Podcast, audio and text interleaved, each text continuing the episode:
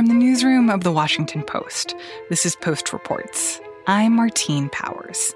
It's Wednesday, December 23rd.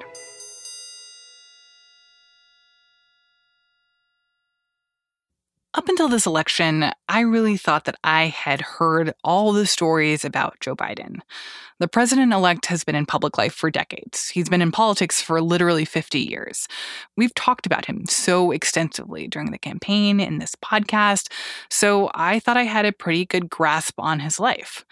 But then I listened to this episode of the podcast Presidential, hosted by my colleague Lillian Cunningham, and I realized that there was so much that I didn't know. Insights about what shaped Biden in his childhood, what formed his view of the world, and what kind of president he's likely to be. That's why I wanted to share that episode with you today. My fellow Americans, I sought this office to restore the soul of America it's time to put away the harsh rhetoric, lower the temperature, see each other again, listen to each other again. And to make progress, we have to stop treating our opponents as our enemies.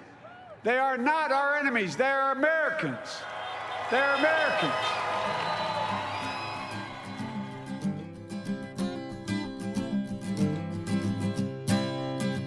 When Joe Biden was a young man, he was asked once what he intended to do with his life. His answer I plan to be President of the United States. Well, it happened, but he probably didn't imagine it would happen this way.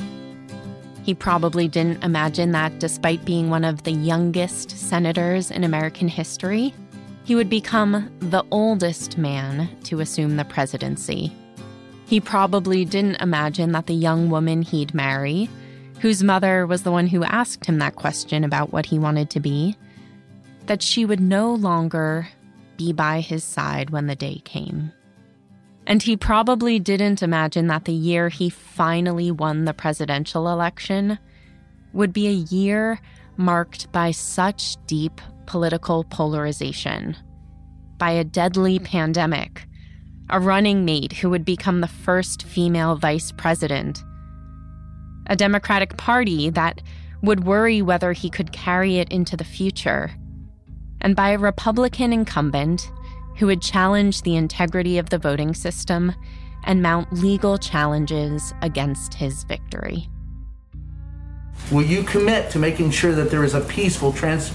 Transferal of power after the election? Well, we're going to have to see what happens. You know that I've been complaining very strongly about the ballots. This is a major fraud in our nation. So we'll be going to the U.S. Supreme Court. We want all voting to stop. On Election Day, November 3rd, 2020, I got an email in my inbox from a presidential listener who lives in Indiana. She was wondering if I planned to watch the sunrise the next morning at the Lincoln Memorial, as I had done for the Lincoln episode four years ago. But this time, she was wondering if I would go there and reflect on the presidential results. Well, that wasn't possible this election. As of sunrise on November 4th, I was still in the dark. The country was still in the dark about who it was who would become the next president. Between the large number of mail in ballots because of the pandemic and the tight races playing out in several states, the results of this election took longer than usual to reveal themselves. It was perhaps a fitting end to the 2020 presidential race. This was a race full of division, not just two different candidates, Democrat Joe Biden and Republican Donald Trump, and their two different visions for the nation. It was also a race that was divided between a feeling of being loud and crowded, and then a feeling of being very quiet and lonely. The initial field of Democratic candidates was large, and the voters were animated, and the news was relentless. But then, because of COVID, the debate halls were empty, the conventions were virtual, and the front doors of homes across the country had no volunteers show up to knock on them. When the final electoral map filled in days after the election, it showed a country deeply at odds over the future that it wants and the person it thinks should lead us there. It showed a country that elected Joe Biden despite still being in the depths of division, not because the country had risen past that. No, this is not the way that Biden could ever have imagined finally attaining the presidency. But these are the twists and turns of American history. The road is long and it is rarely smooth, but it has once again found its way to this moment, to a new presidency, and to a new presidential episode to usher that presidency in. I'm Lillian Cunningham with The Washington Post, and this is officially the 45th episode of Presidential.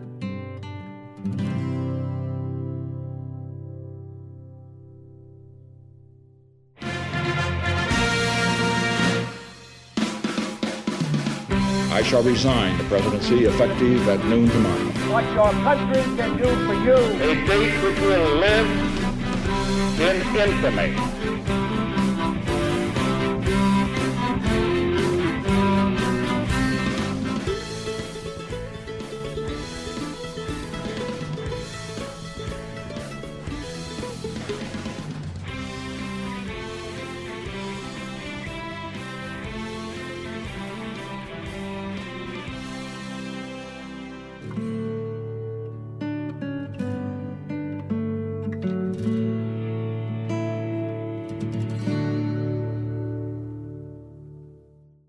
This episode is about Joe Biden, the young boy growing up in industrial America after World War II, the young man winning a Senate seat in the Vietnam era, then experiencing a deep personal tragedy, the older man serving decades as a Democratic senator, and then as vice president, and now as the next president of the United States.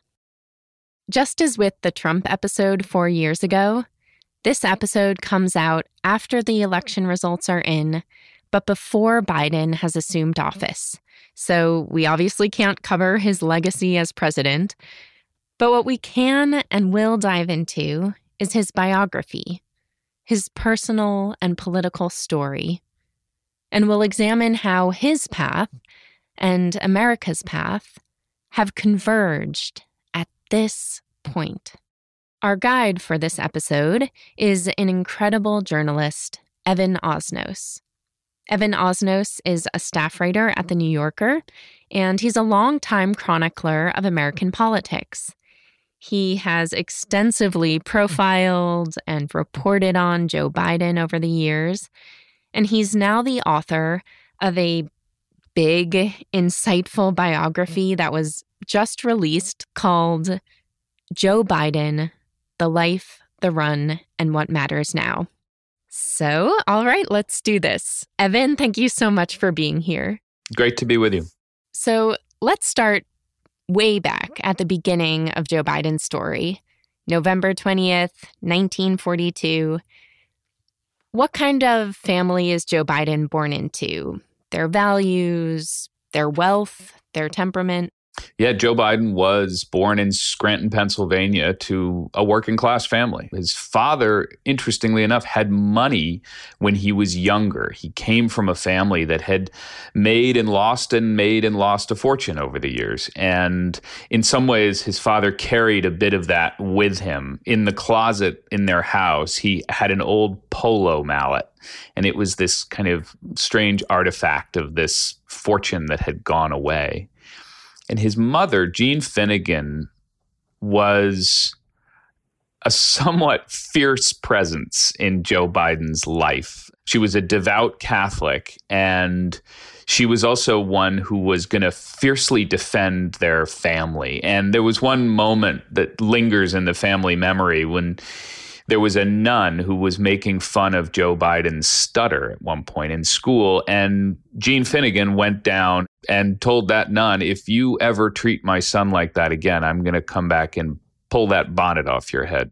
His mom played another particularly important role in their lives because she had this very strong belief in status, but not in quite the way you might imagine. What she said to the kids, as her Joe's Biden's sister Valerie told me, nobody is better than you, and you are no better than anybody else. And that idea became this kind of dogma within the family, and it really defined how they saw themselves. It meant that they were particularly alert to any moments of disrespect um, but they were also walking around with this sense that they didn't really deserve to lord over anybody else. When he was 10 years old, Biden's family, his parents, and then he and his three younger siblings, they all moved south about 150 miles from Scranton, Pennsylvania to Wilmington, Delaware. So, as he's growing up, a young kid, what sort of traits did the young Joe Biden exhibit you know, even from that early age, that start to give us some clues about the person he'd become. As a kid, he was this combination of sort of daring and then also a little bit insecure. I mean, he was known around the neighborhood for being willing essentially to do anything that you dared him to do. There was one famous case in which somebody said, Hey, Joey, why don't you run between the wheels of that slow moving truck that's driving down the street? And he did it and somehow did not get squashed and came out the other side and it was sort of fed this legend around the neighborhood. But at the same time he was defined most of all by the fact that he had a really debilitating stutter and his nickname in school was Joe Impedimenta because on the first day of Latin class he couldn't get out the words. He had an impediment. He said to me once he said look I I couldn't speak and it was terrible. When he wrote about it later, he said it felt as if he was walking around with a dunce cap on his head. I think it's easy to imagine him telling stories about the stutter as a kind of political prop, except that if you look closely, you find that it was a really big piece of his life and his upbringing. He would recite the Declaration of Independence and recite Irish poetry in the mirror until he could have confidence with the words coming out of his mouth. And he figured out these little shortcuts in life, things that he could do to avoid the problems of the stutter. He knew, for instance, that if he initiated a conversation before somebody else did, then he could be a little bit in control of it and he wouldn't be caught flat-footed and and vulnerable.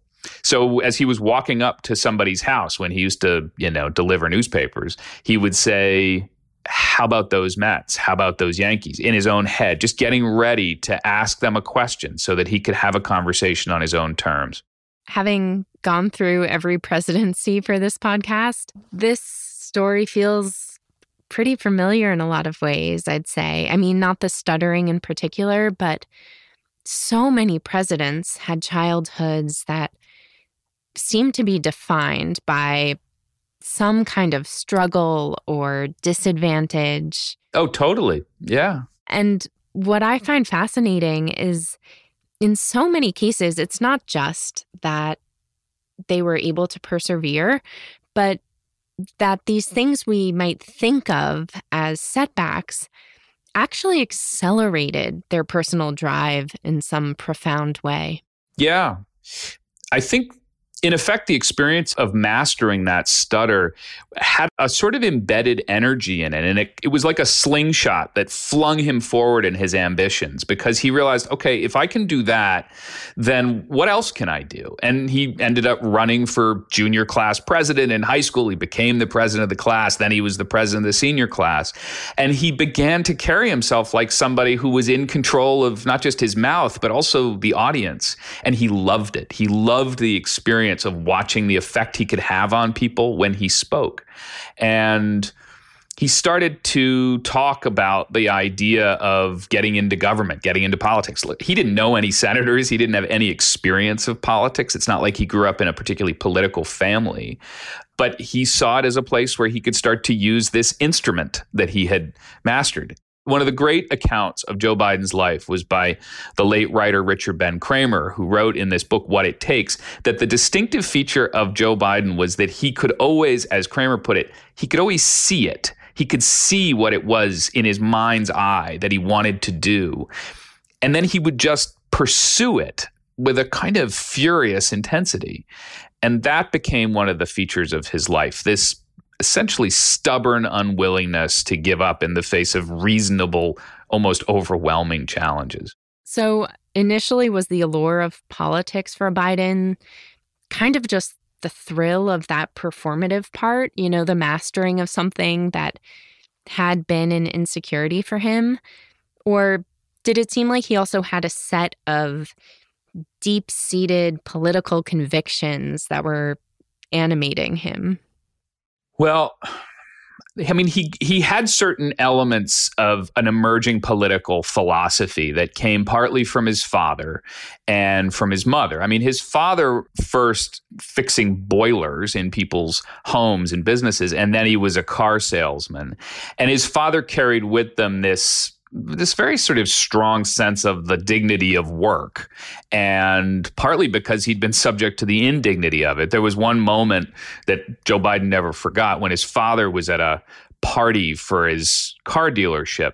And the owner of the car dealership in a little moment a stunt took a bucket of silver dollars and tossed them out on the dance floor in order to watch his salesman kind of scurry around and pick them up.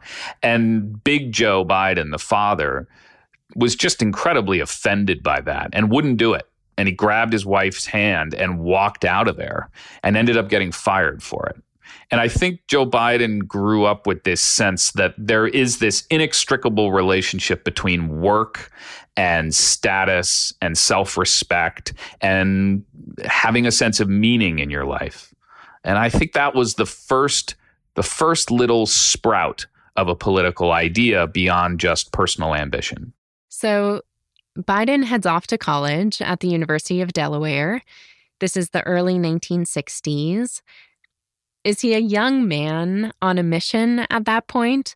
Or despite dabbling in student government and thinking about politics, is this someone who's still very much figuring out his place in the world and who he wants to be? So, Joe Biden was a kind of flamboyantly terrible student. He wrote in his memoir, uh, and in writing in the third person in this particular sentence, he said, Joe Biden wasn't hitting the library on many Saturday nights.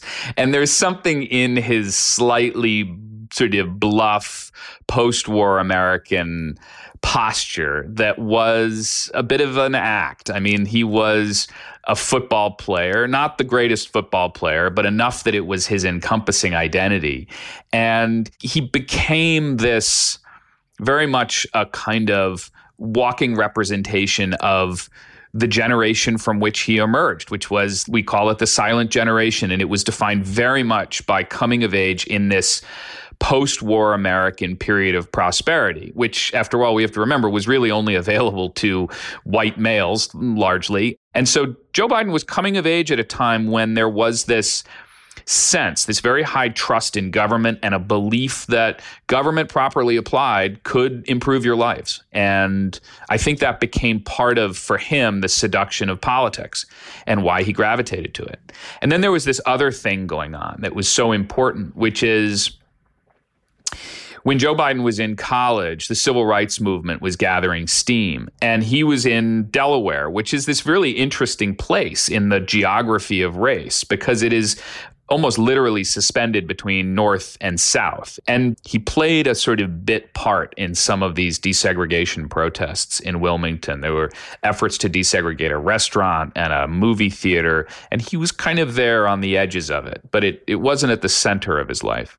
He then goes off to law school at Syracuse University, but he doesn't seem to be the most studious student there either. What do you think we should take from the fact that he wasn't a great student? Well, I think it's just not the way he's wired. He was not a kind of natural bookish person. Partly because of the stutter and partly because of his own sense of his strengths and weaknesses in the classroom, he has always hated reading out loud. That's very hard for him. And even well into his political career, he avoided teleprompters as much as he could because it was more difficult. He preferred speaking off the cuff. And that actually could then translate into a kind of charismatic speech. He said to himself at one point, that he learned that he loved the experience of persuading people through his own words. He could look into a crowd, even as a young man, and he could see who was paying attention and who was persuaded and who was skeptical. And he would focus on the skeptic and he would try to figure out if he could turn that person to his side. So, this is probably as good a place as any to stop and ask you the classic question that I've asked many biographers of all the presidents. Imagine I'm being set up on a blind date with Joe Biden. And the point is, I know nothing about him, but Evan, here you are, you know him really well. Tell me what I should expect. You know, give me some insight into who really is this person I'm about to meet? I think you'll find that the young Joe Biden is extraordinarily confident. He started telling people, even by his junior year in college, that he wanted to be the president of the United States.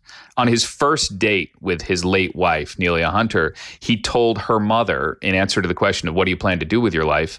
Well, I plan to be president of the United States, he added sort of helpfully. I mean, he really sensed that he was pretty good at this, and this meaning being a young up and comer in America. And I mean, he to a, to be a white male coming of age in Delaware in 1960 was to win a kind of cosmic lottery, and he was riding that and yet at the same time and there was something about him even as a young man that was a little bit prematurely middle-aged i mean he was not a member of the emerging counterculture at all later when he met Jill Biden, she said she didn't quite know what to make of this person who didn't have sideburns, didn't have bell bottoms like the other people she had dated. Here he was wearing a sport coat and a necktie. He was a little bit like a man out of time. And I think part of that was because he had this somewhat prematurely evolved sense of purpose and that he was going places and he started to carry himself a bit like an adult even before he was one. Even though that still had within it something of a bit of a kind of swaggering college football player. In the course of my own research on him over the years, I have often asked people, what don't I know about Joe Biden in the sense that how is he different in private than he is in public? And it's very rare in my experience of reporting on people in politics to get the answer that I so often got, which is there's really not any difference there. He is actually more or less the same person in private than he is in public. It's this combination, this slightly fragile combination of confident at some moments and insecure at others. And most of all, he is just intensely interested in the experience of other people. And he's constantly gravitating to that. And you know, he more or less interrogates everybody he meets to understand where do they come from? Where do, what are they about? What do they care about? And some of that is that it's a political skill, but it's a pretty deeply held feeling of his that that's what it means to be a person and to be a person in politics especially. You mentioned Neilia Hunter. So Neilia and Joe get married. He finishes law school at Syracuse, and then they move back to Delaware. What's the life that they start crafting for themselves?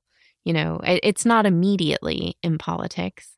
He first starts working at a corporate law firm doing kind of conventional business work and then makes a different kind of choice and goes off and becomes a public defender and was working on cases particularly involving a lot of black defendants in Wilmington at a time when it was still very much a tense place around race. And that began to form some of his political identity. He then ran for the county council. That was his first job. But within about five minutes of getting on the county council, he was already planning for something bigger. And in this case, the, the bigger option for him was almost ludicrously audacious, and that was to run for the United States Senate. He was at that point 29 years old. He was too young by law to even take the seat. Uh, he would have to wait until he was 30 to be sworn in. And he was running against this figure who was a sort of colossus in Delaware politics, Cale Boggs. He had had every senior office in the state. He was a World War II vet who'd been in, in government for 25 years there. And Joe Biden was really nobody. And people involved in his campaign at the time remember that they did a poll and he was trailing by 50 points. And the campaign was a pretty simple little threadbare operation. It was Joe Biden and his wife Neilia and their three little kids. And his sister Val was the campaign manager, and his brothers were raising money for him. And they would go around the state, and he would go anywhere, accept any invitation. And was Neilia playing any role in pushing him toward politics? Was she the opposite? Was she someone who was just kind of reluctantly going along with it? Neilia was a natural political talent in her own way. She wasn't drawn to politics personally. She hadn't studied it. But she turned out to be his greatest surrogate on the stump. She would go out and give speeches on his behalf and was incredibly effective at it. And so they were a powerful duo, these two, kind of elbowing their way into politics. I mean, they had this, by all accounts, very intense relationship. Just a, it sounds sort of mawkish to say it this way, but they it really was this love at first sight. They were joined at the hip, more or less, from the moment they met. And she came from a family in upstate New York. They were a kind of economically successful family. They owned a big popular diner up there. So she didn't carry some of the same sense of insecurity about being from a working class family quite the same way that Joe Biden did. She was a, a, a, source of some solace, of some stability, and, and she just had tremendous confidence in him. And I think that gave him some of the thrust to go forward and imagine running for this office in a way that was sort of audacious at the time. And it was a kind of photogenic arrangement. Here was this young, sort of beautiful little family going around talking about a new day in politics. And you remember, this was 1972, in which you had Nixon actually riding this Republican landslide to victory. And so the idea of being a Democrat coming in was a pretty bold thing to be.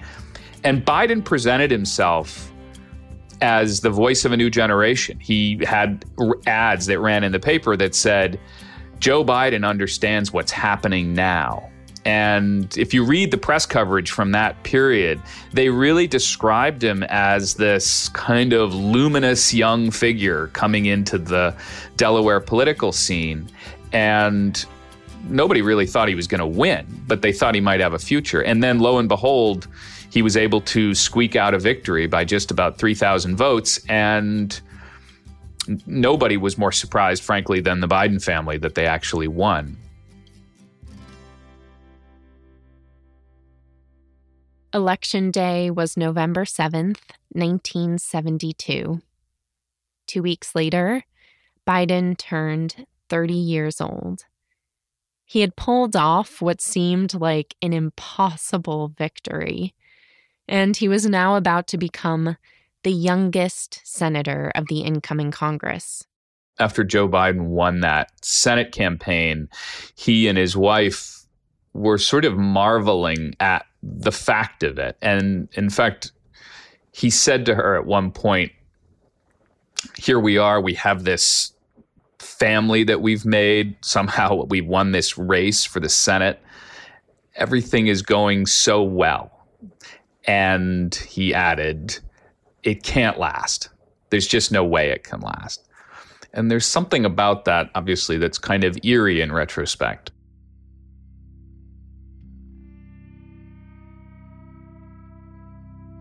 Just a few weeks later, Joe Biden went down to Washington, D.C.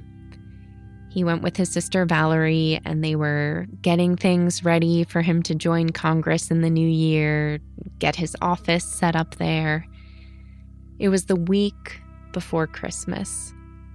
And while they were there, the phone rang. It was his brother in Delaware, and Biden actually sensed something even before he was on the phone. His brother asked to talk to Valerie first, and Valerie went white and the color drained from her face and and Joe Biden could sense something and he said to her in that moment she's dead isn't she he didn't know anything about the accident yet he just sensed the gravity of the look on her face Neilia had been driving with their three children to pick out a Christmas tree they were on their way back when a truck hit their Chevy station wagon and it sent their car tumbling over an embankment.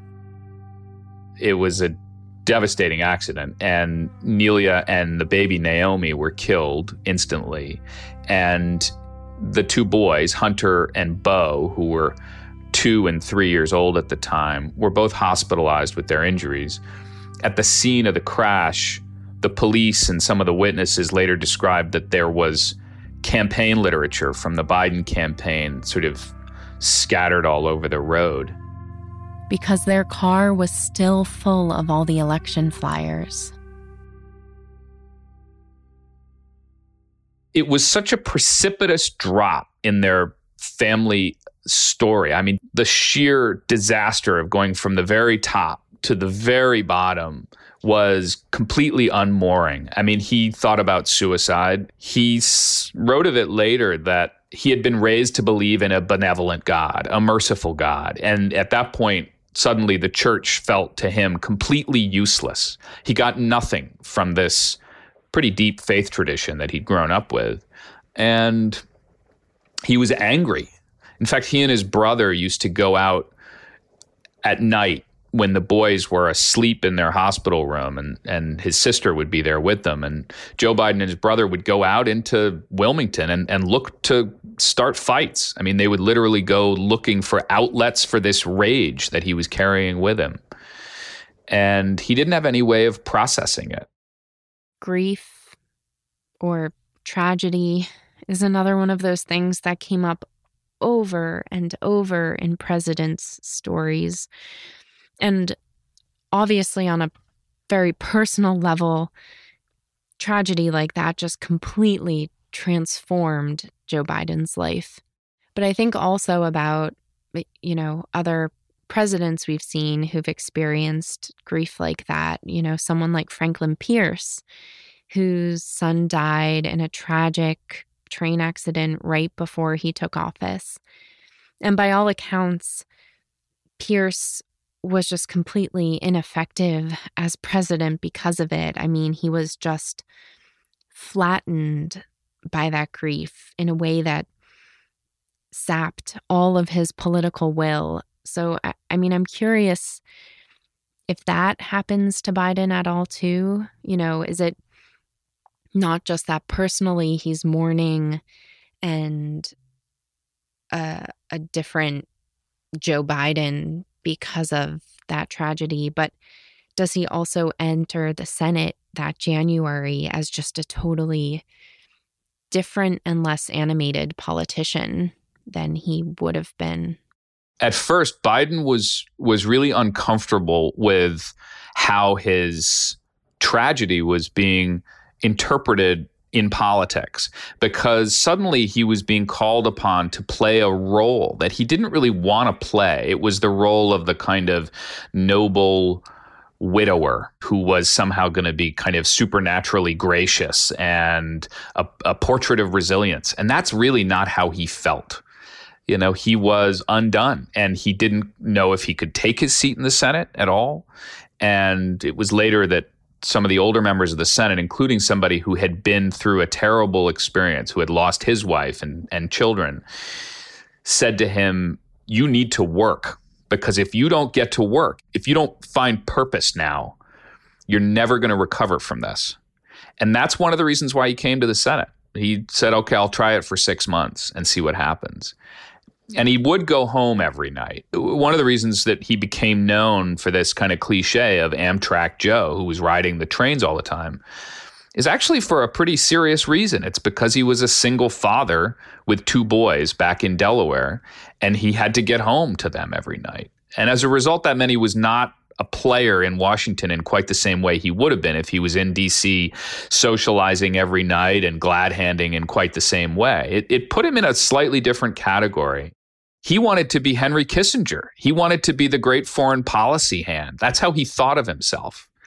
And instead, people began to come to him and see him as a kind of touchstone for tragedy and resilience. And he had a decision to make. He could either brush that away or he could make it a part of himself.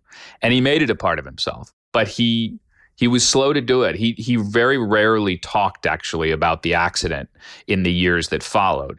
And it was only later as he kind of matured a little bit and slowed down and began to understand that that's what people needed from him that he that he began to to talk about it. A few years into his time as senator, Joe Biden's brother Frank set him up on a blind date with a woman who Frank knew from college, but whom Joe Biden had never met.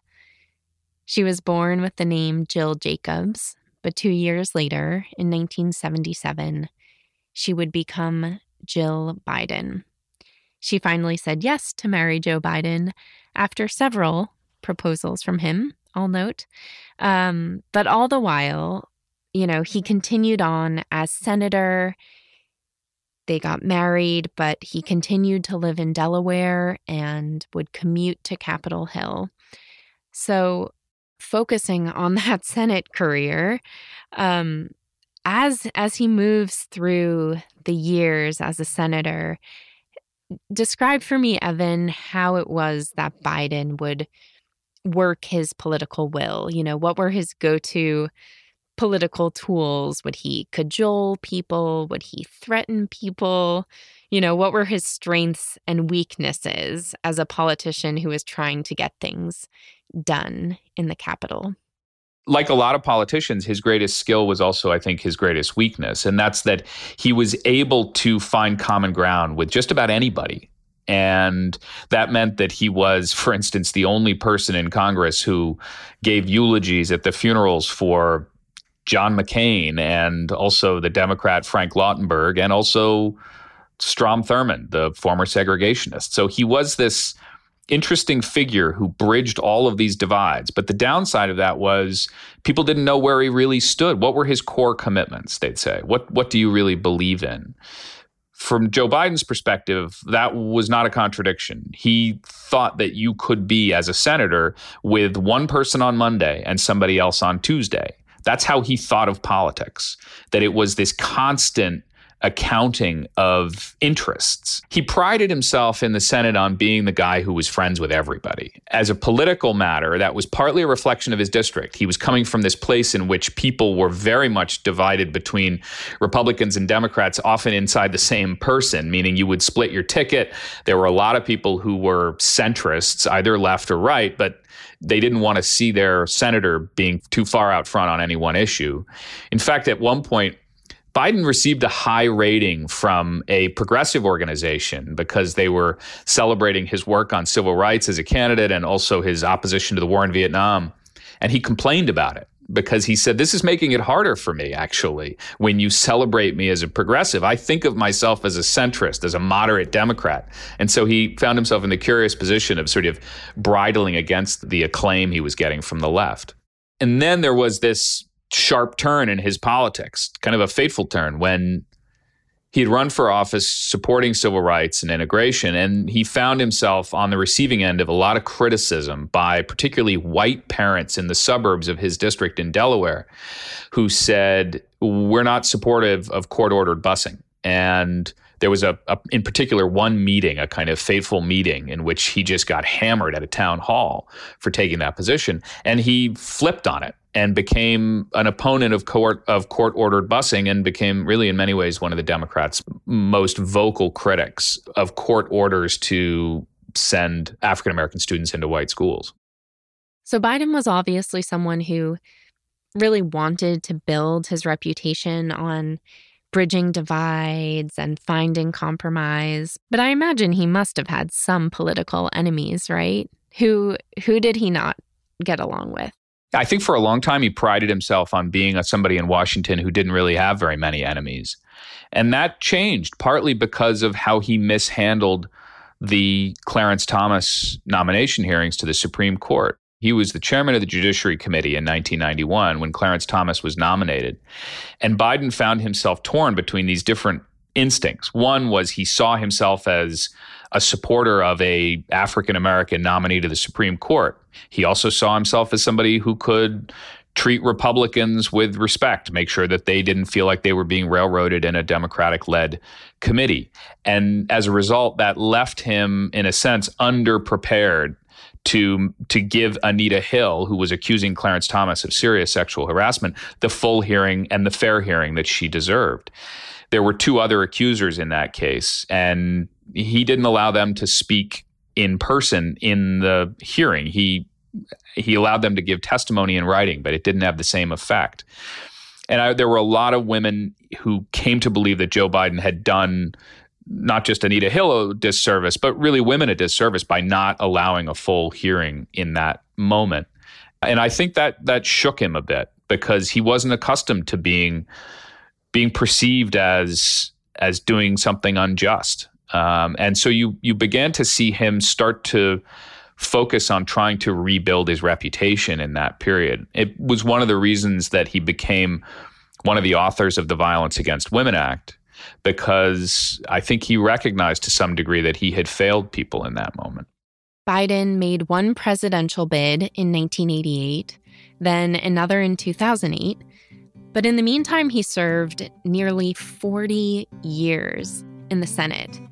So when you look across those decades in politics, Evan, do you see Joe Biden as a real political leader you know or or do you think that actually what he's been is just a very acute and thoughtful follower? You know i guess what i'm asking is has he led america and his party over that time in significantly new directions that you can point to? Or do you think that his approach has really just been to place himself where the country and where his party have needed him to be at any given moment and and he's responsive in that way but not necessarily proactive.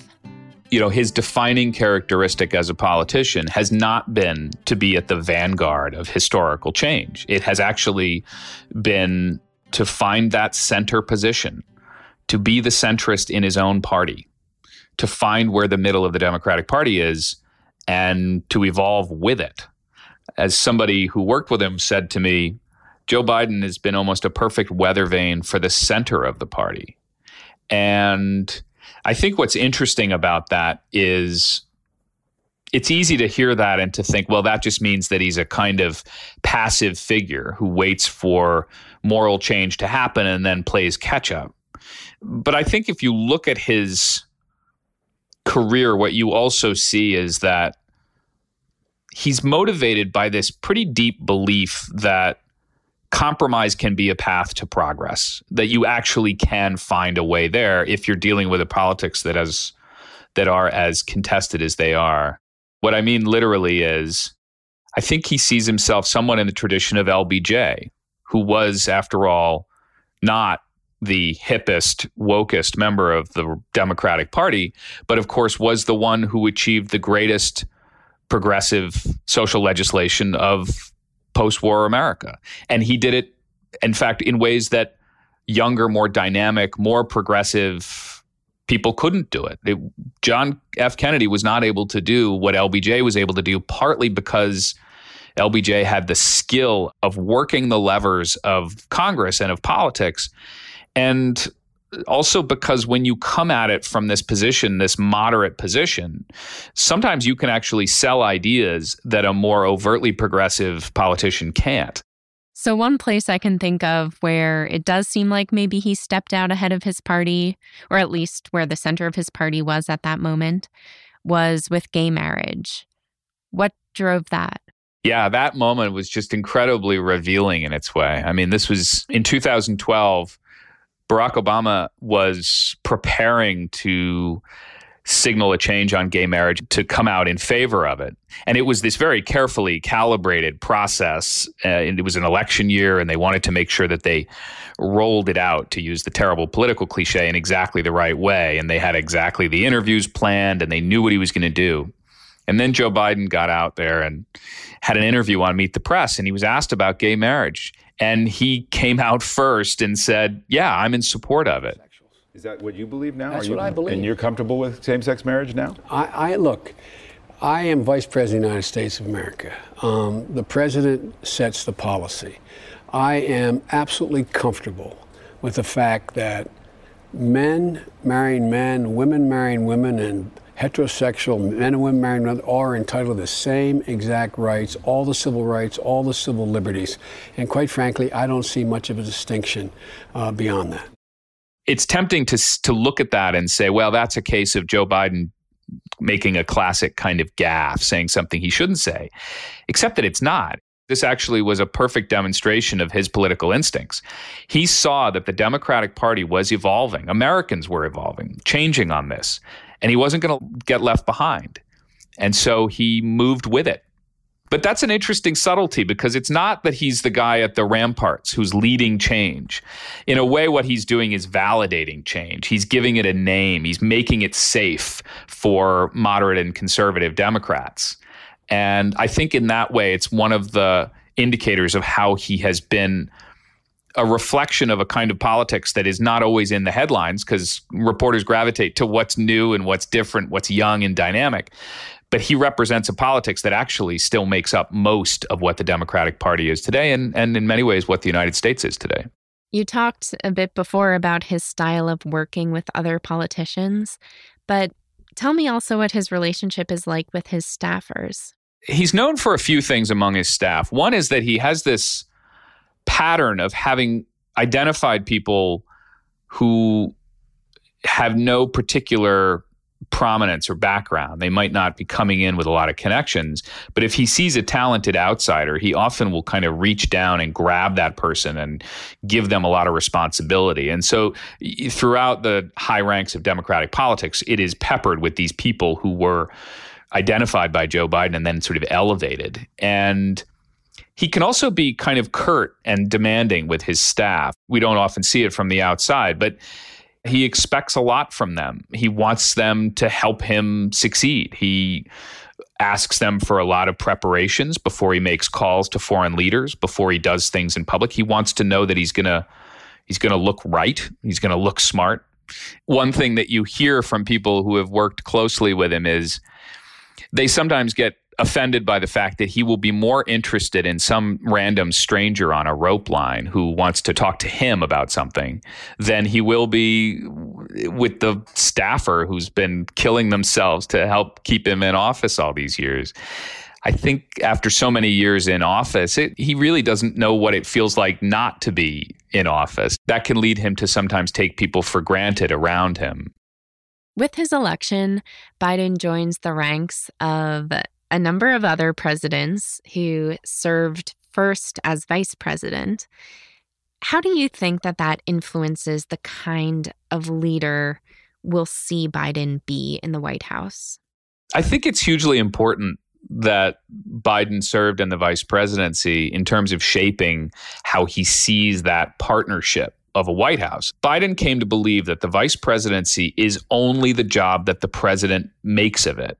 If the president wants a vice president to be important and to serve a valuable function, then it's possible. But if not, then it's it's a waste.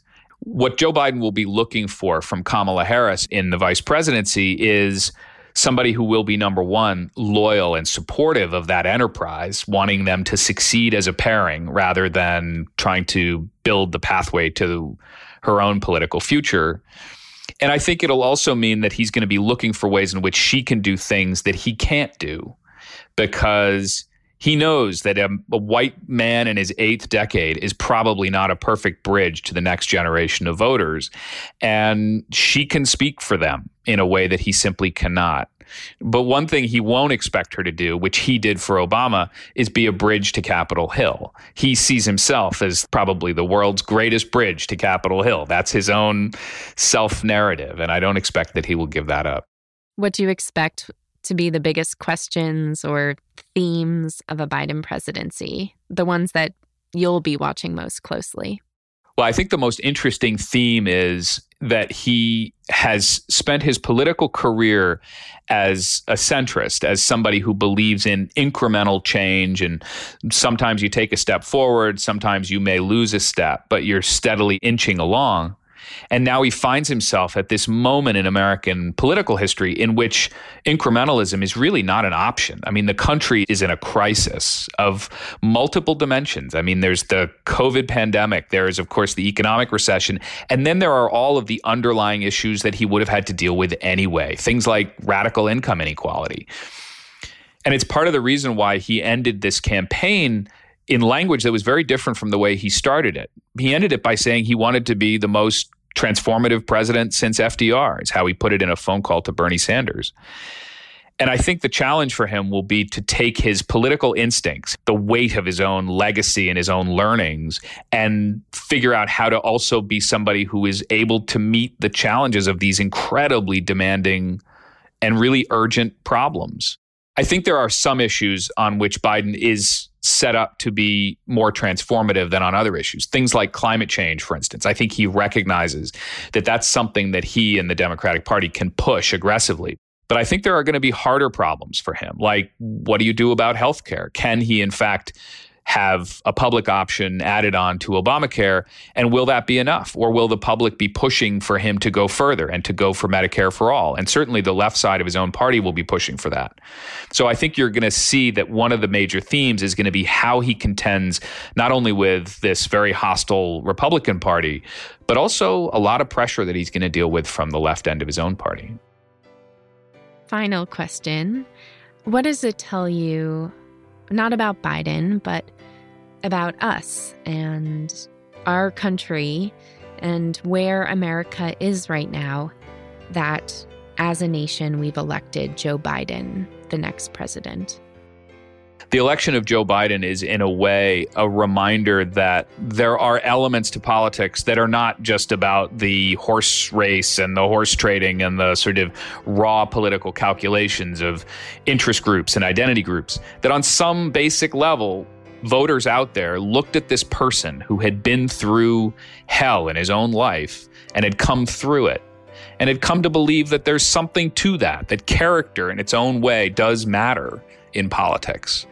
And I think the election of, of Joe Biden is, in a way, an affirmation that people still believe in the possibility that they might find some common ground with one another.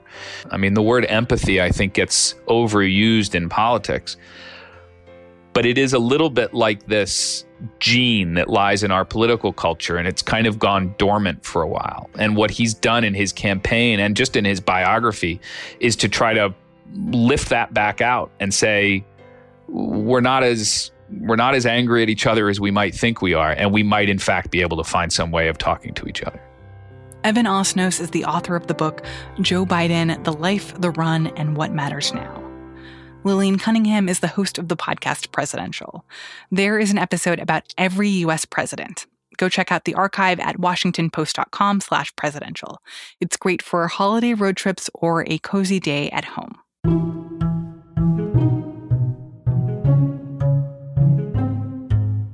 That's it for today's episode of Post Reports. Thanks for listening. Our executive producer is Maggie Penman. Our senior producer is Reena Flores. Our editors are Alexis Diao and Ted Muldoon, who also composed our theme music. Our producers are Linah Mohammad and Jordan Marie Smith. Rennie Svirnovskiy is our associate producer. The post director of audio is Jess Stahl. We are taking a couple days off for Christmas. We hope that you're safe and cozy wherever you are, whether you celebrate or not. I'm Martine Powers. We'll be back on Monday with more stories from the Washington Post.